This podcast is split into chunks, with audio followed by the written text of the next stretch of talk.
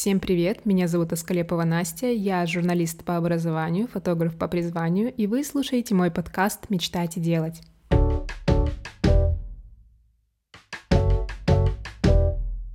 В этом подкасте я буду поднимать тему поиска себя, смены профессии, страхов в работе, обучении и развитии. Как найти работу в творческих профессиях, как уйти на фриланс, с чего начать свой путь и как вообще найти этот путь.